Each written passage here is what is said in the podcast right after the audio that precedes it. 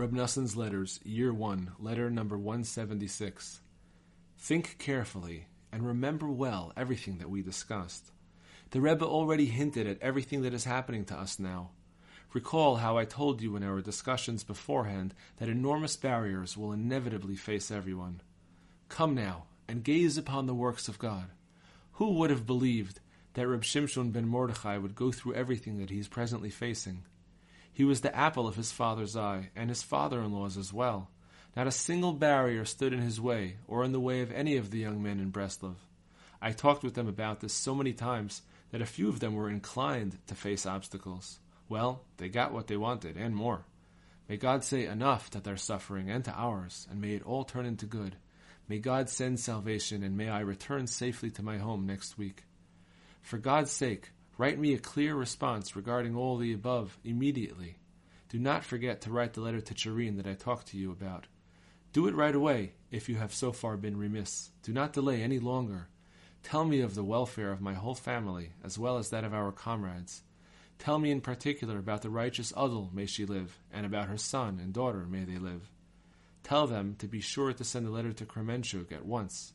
Peace, life, and great salvation for you and for me, as you and I, your eternal friend, forever desire. Writing tearfully, but also a little joyfully, and waiting for God's salvation at all times, I see His miraculous acts of salvation every day, but I await complete and total salvation very, very soon.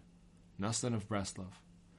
Greetings to my wife, may she live, to all my family, and to my son, Reb Shachna, may his light shine.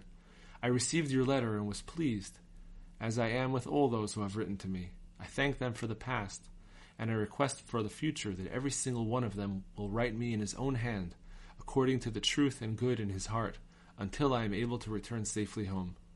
Noson, as above. Greetings to the house of the righteous Adel, Rabbi Nachman's daughter. May she live. To the house of the Rav, Reb Aaron, may he live. To all our comrades and to my friends, the illustrious Reb Yoel, the son of Reb R.Y., and Reb Shmuel Tzvi, may their lights shine, even though I heard that one of them signed something for the side that is against me. While he certainly acted foolishly, I know that he truly loves me, and my affection for him has not waned. God willing, when I return home, we will talk about it. Greetings, too, to the illustrious Reb Matya, may his light shine, and to Reb Litman and his brother Reb Yaakov. They, too, should regret what they did against me. But God is my hope that everything will work out, and that our covenant of love and peace will never be annulled. Noson, as above. Be sure to send this letter with a trustworthy person directly to my son, may he live, in Tulchin, for I do not intend to write him this post, and you know that his soul yearns for my words. Therefore, be sure to do as my son Rabbi Yitzchak wishes in this matter. Noson, as above.